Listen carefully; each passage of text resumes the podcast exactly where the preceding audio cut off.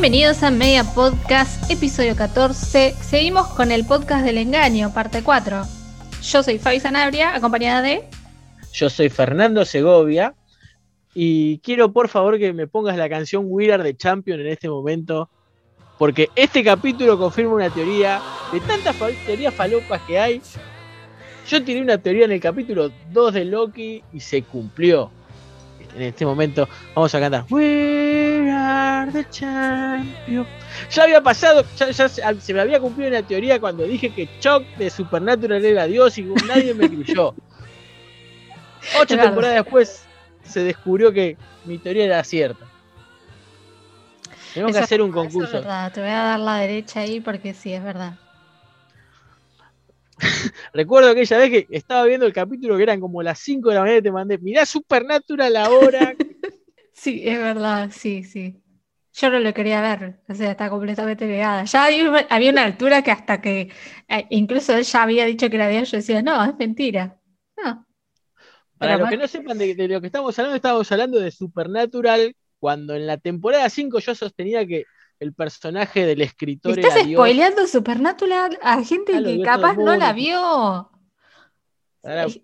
Esquipé la parte esta donde Fernando les va a spoilear Supernatural si no la vieron y si no les interesa, escúchenla igual. Sonó, sonó, bueno, no sonó la alarma anti-spoiler. Así es, eh, vamos a hablar en este nuevo capítulo de una teoría cumplida. Bueno, empecemos a hablar de capítulo y dejemos de divagar. Va, yo soy el que está divagando, pero es como para no sentirme tan solo divagando. ¿Vas a empezar comentando cuál fue la teoría que pegaste? Bien.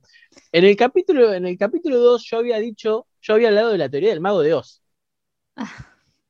De que yo tenía la teoría de que los guardianes del tiempo no eran lo que todos creíamos y que iba a terminar revelándose en algún momento que en realidad o era algún personaje o era todo una farsa. Y bueno, viendo el transcurso a lo largo de este capítulo, eh, podemos estar convencidos de que mi teoría se, cumplió. Sí, es verdad, en efecto, pero nadie igual contradijo esa teoría, eh, Fer. No, no, no, me gusta, me gusta crearme enemigos imaginarios que, que me contradicen. Sí, es verdad. Eh, de hecho, la comparación con el Mago de Oz es completamente exacta, es, es más, más o menos eso es lo que sucedió, pero no nos adelantemos y vamos por el principio. Nos quedamos con el personaje de Loki y Sylvie atrapados sin forma de escapar en ese planeta a punto de colapsar, en un apocalipsis, en un cataclismo terrible. Sucede que eh, algo que venimos hablando, algo que venimos hablando en el capítulo anterior es esta creación o esta profundización en el lazo eh, Sylvie-Loki, que ya venimos, que nombramos también en el capítulo anterior de que claramente Loki se estaba empezando a enamorar de él mismo o de su versión más, eh, femenina. Pero lo que no sabíamos es que esto podía llegar a provocar un Nexus Event, cosa que nos muestra eh, a través de la pantalla, a, través de una de las pantallas de la TVA, donde están intentando buscar a estos dos loquillos. Eh, y un crecimiento muy alto para los estándares normales de, de los Nexus Event.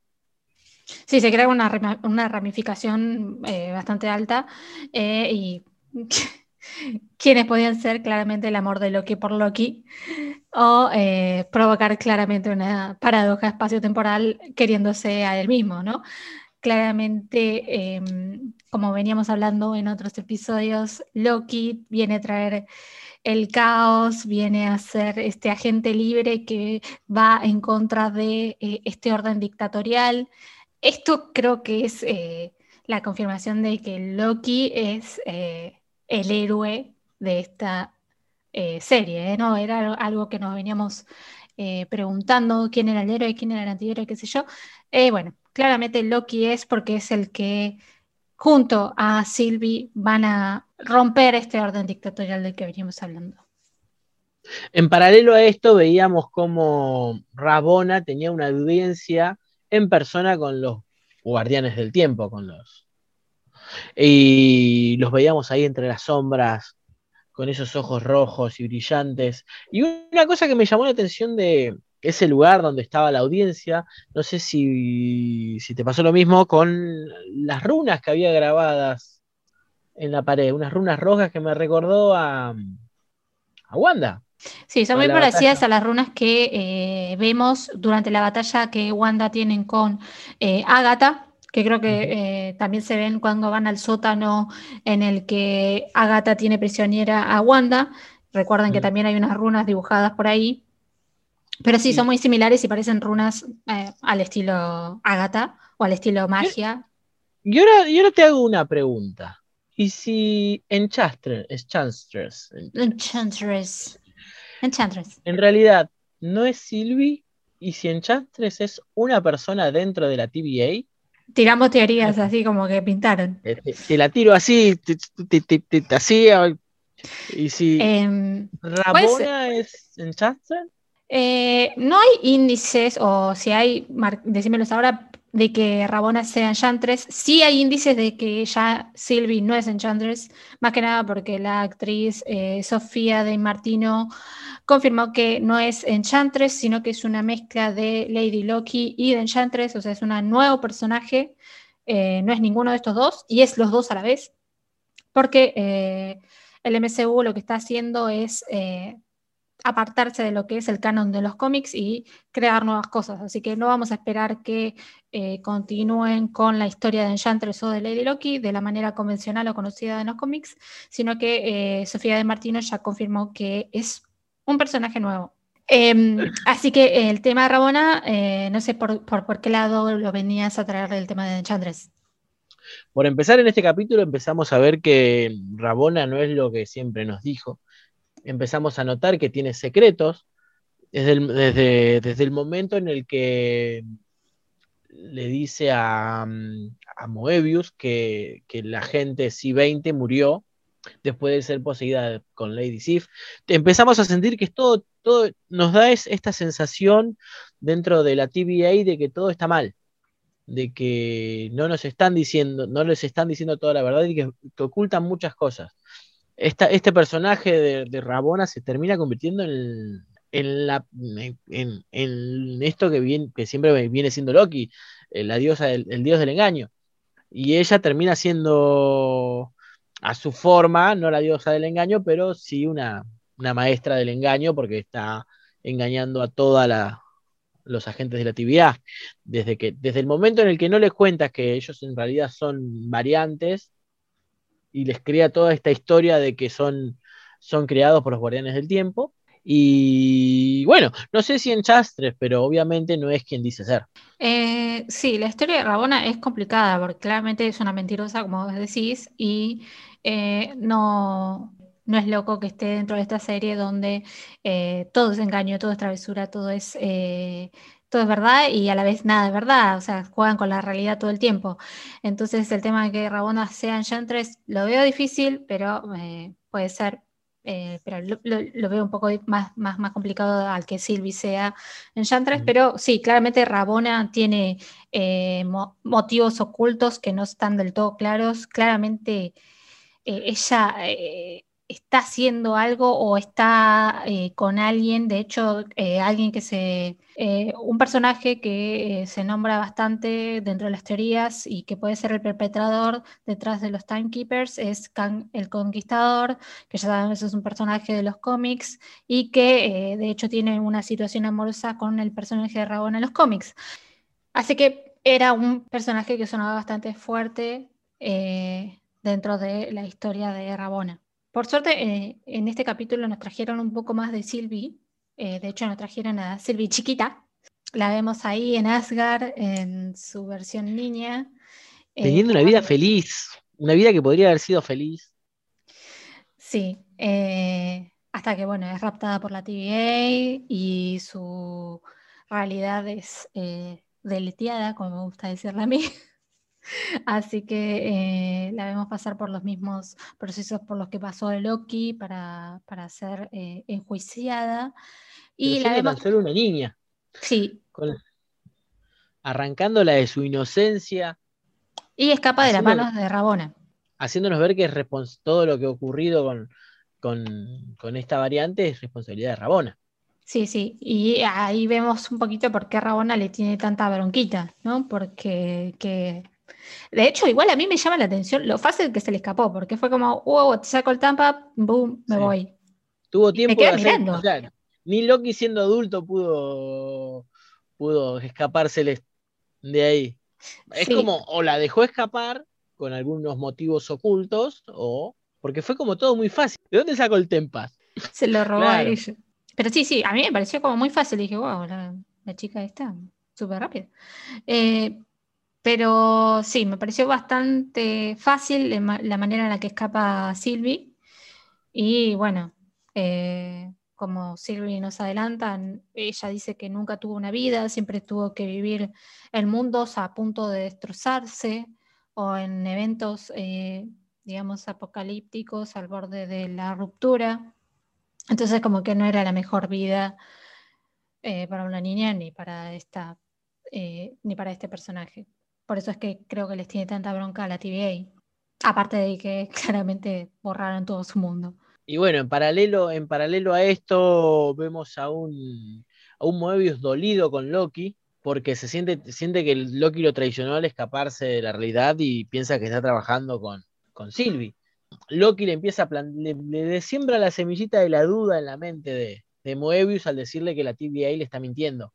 No, todavía no llega a decirle qué es, pero le, le da a entender que no, no es lo que, no es lo que piensa. De hecho, sí, eso es exactamente lo que hace, o sea, planta la semilla para que eh, Mobius empiece a dudar de qué es lo que está sucediendo. Además, lo vemos dudando en lo que eh, Rabona le dice de que si 20, si 20, perdón, o sea 20, como quiera, em, se murió, porque ni siquiera dicen cómo murió, si... No, murió, ya está.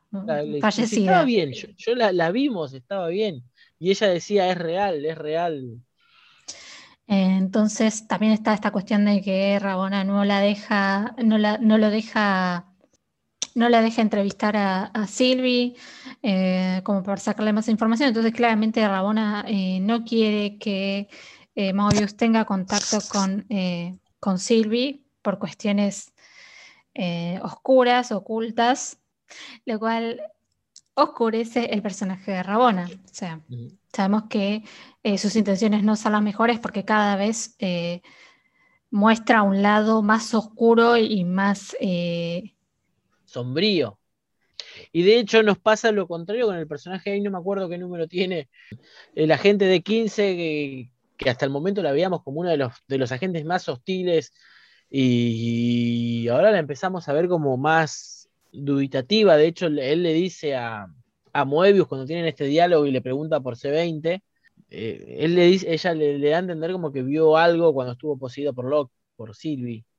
Los personajes que antes eran oscuros se empiezan a volver claros y los que eran claros se empiezan a volver oscuros.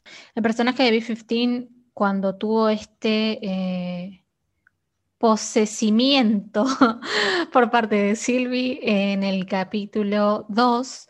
Eh, se ve que experimentó algo similar a lo de C20, en donde Sylvie se ve que dejó entrever parte de su vida pasada, y ahí es donde descubrimos o confirmamos que eh, todos, todos los agentes de la TVA tuvieron vida. Claramente eh, B15 dice que era feliz oscurece aún más a la, a la TVA, ¿no? Porque no solamente em, está todo este tema de, borrar personas, de enjuiciar niñas, sino también eh, arrancar personas de sus realidades y traerlas a, trabajar como agentes de la TVA. Y, esta arbitrariedad de, decidir qué está, quién, quién puede quedarse y qué, qué línea de tiempo es la correcta. Otro guiño que hay con respecto a el tema Lady Loki es la aparición de Lady Sif. Trajeron de vuelta a Jamie Alexander eh, personificando a Lady Sif. Justo que, eh, veníamos hablando de eso el otro día, que decíamos que, qué pasó con el personaje, que de golpe lo desaparecieron. Eh, por suerte la trajeron de vuelta a modo de recuerdo de Loki donde Loki la pasa muy mal siendo torturado una y otra vez por un recuerdo con Lady Sif, donde ella le golpea sus partes pudientes una y otra vez. Pero eh, debe, ser, la peor tortura. Quedar atrapado en un bucle temporal debe ser una de, de las peores torturas que, pueden existir. Solo, imagínate, estás atrapado en un bucle y no puedes salir. Y sí, ese era el castigo para Loki después de, ah. según Mobius, ser traicionado. Eh, que aún así todo, Mobius sigue siendo súper condescendiente con Loki, porque eh, inclusive podría haber sido más duro o podría haberlo borrado o directamente, no sé. Pero sin embargo, le sigue dando chances a Loki de manera indirecta. Eh, de hecho, es Mobius quien lo libera de esta tortura y le dice de manera muy, muy, muy alegre para Loki, porque hace una sonrisota, em, que él puede ser lo que quiera y es, eh, creo que es eso que confirmábamos de que eh, Loki es ese ser libre y Loki puede ser lo que quiera, ¿no? Eh, Mobius confirma esto. Esto pasa la segunda vez que interrumpe el bucle. La primera es cuando Loki le dice que ellos estuvieron una vida antes, que Moebius no le cree, lo vuelve a dejar encerrado en el bucle, sigue con esta duda, por lo cual hace que vaya hablar con Rabona. Y esto genera una especie de situación en cadena, porque después de eso lo, se roba el Tam Tempad. este es el problema que tenemos con el inglés y el español, se mezclan las palabras. Le roba este Tempad y, confirma que sí, sí 20 no murió de la forma que les había dicho Ramona. Eh, sí, de hecho ve una grabación de C20 eh, en donde ella está hablando y diciendo que es real, que en realidad todos son variantes, que ellos tenían una vida y ahí es cuando Mobius cae en cuenta de que le, habían estado mintiendo. Entonces, ah, de hecho ese, ese tempad del que él está mirando es el tempad de Rabona, así que ya se, se ve que se va a ir todo, porque Rabona en algún momento claramente se va a dar cuenta que no tiene su tempad. Y bueno, nada, en un intento fallido de liberar a Loki, creo que llegamos al momento más triste de este capítulo, que es cuando eh, deletean a Mobius. Igual, stop, antes de eso, eh, tenemos en paralelo a la gente de 15 llevando a, a Sylvie a ese apocalipsis en el que habían ido para tener una charla en privado en la que ella le pregunta si lo que había visto era real cuando estuvo poseída o fue una ilusión que ella le había dado que la, va la lleva a la tormenta, la interroga, y, ahí es cuando ella se termina de dar vuelta y se termina poniendo del lado correcto, ayudando a, Loki y a Sylvie. Bueno, como, como, como decías hace un ratito, vemos el momento sad del capítulo en el que podan a, a Moebius. Si dije podan, la vi en, la vi en latino al capítulo. Sí, eh, es el momento sad. Eh, si ya le teníamos un poquito de bronca a Rabona, con esto confirmamos que no la podemos ver ni en figuritas. Y peor cuando eh, están en la escena del ascensor dirigiéndose a ver a los Timekeepers y Sylvie le cuestiona por qué es que la arrancaron de su realidad y se recuerda cuál era el evento del Nexus por el cual la arrancaron mm. de su familia. Y Rabona con la cara más asquerosilla que tenía, le dice que no lo recuerda. A Lotanos, eh, a Lotanos Wanda. sé quién eres. sí, sí, sí, sí, sí. Me, me, recordó muchísimo esa escena.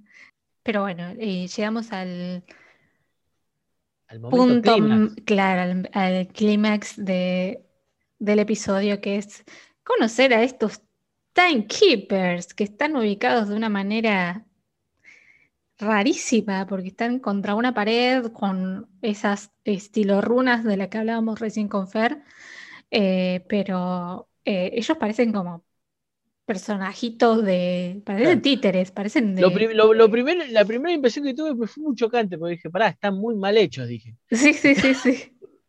Yo dije, esto se nota que es un muñeco acá en la China, pero bueno, claramente era la, idea. la, forma caricaturesca en la que hablaban, bueno, y acá es el momento en el que da la orden para que los borren, es cuando se desata, se desata la batalla final de este capítulo.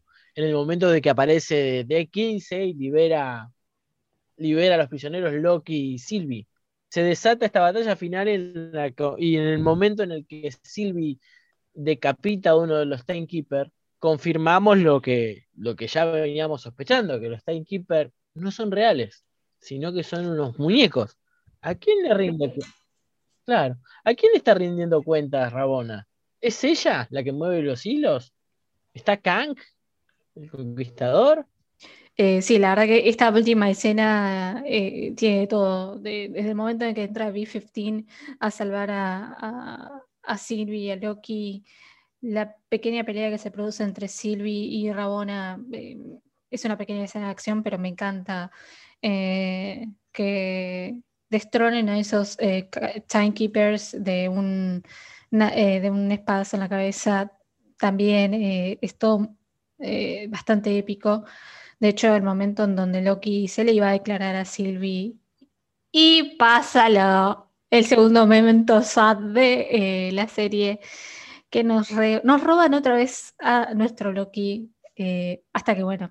Aunque ya está, hasta, a esta altura estamos acostumbrados a verlo morir. Sí, sí, pero. Es como Krillin, como los Winchester, ya lo vimos morir tantas veces que no. ¡Coco!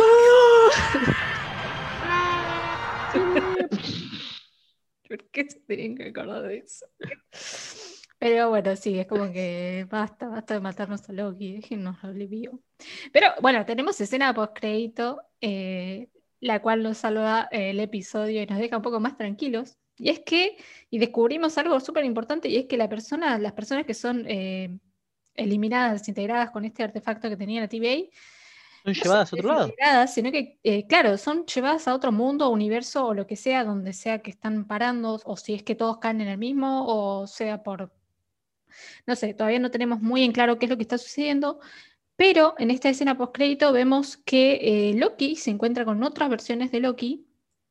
Y muy, muy, muy excelente guiño a los cómics, porque vemos a distintos Lokis de los cómics con los trajes exactamente igual de los que lo usan los cómics. Vemos al primer Loki que apareció en el primer cómic de Avenger, eh, al Loki lagarto, al Loki niño. Sí, vemos estas cuatro versiones de Loki. De hecho, me llamó mucho la atención el Loki con el mil, Millionaire. siempre le erro la pronunciación de, lo que es este de lo que es el, el martillo de Thor. Pero tiene como una versión media de chatarra, media, creo que está con una llave de tuercas y no sé, es muy rara. Em, pero sí son, son personajes provenientes de los cómics y... No nos dieron el Spider-Verse, pero nos dieron el Loki-Verse.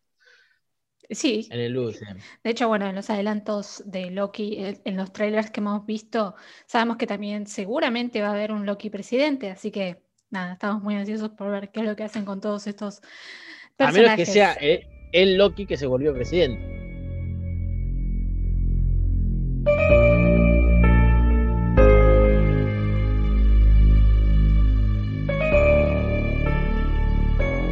Esta serie tiene eh, muchos elementos de, de, películas y series de ciencia ficción. Nos trajo muchos ejemplos de Blade Runner, eh, Alien, de hecho, este tema con eh, las personas que eh, son deleteadas, pero al final aparecen en otra realidad, es como que se despiertan de la TVA y te hace acordar muchísimo al tema Matrix.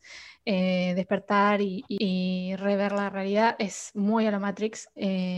así que nada, Loki tiene muchísimo material, muchísimas referencias y creo que, como venía diciendo antes, Kate Herron, que es la directora y el creador Michael Naldron eh, hicieron un excelente trabajo con esta serie y bueno, ya sabemos que van a ser seis episodios, así que nos faltan dos más para seguir teorizando y analizando.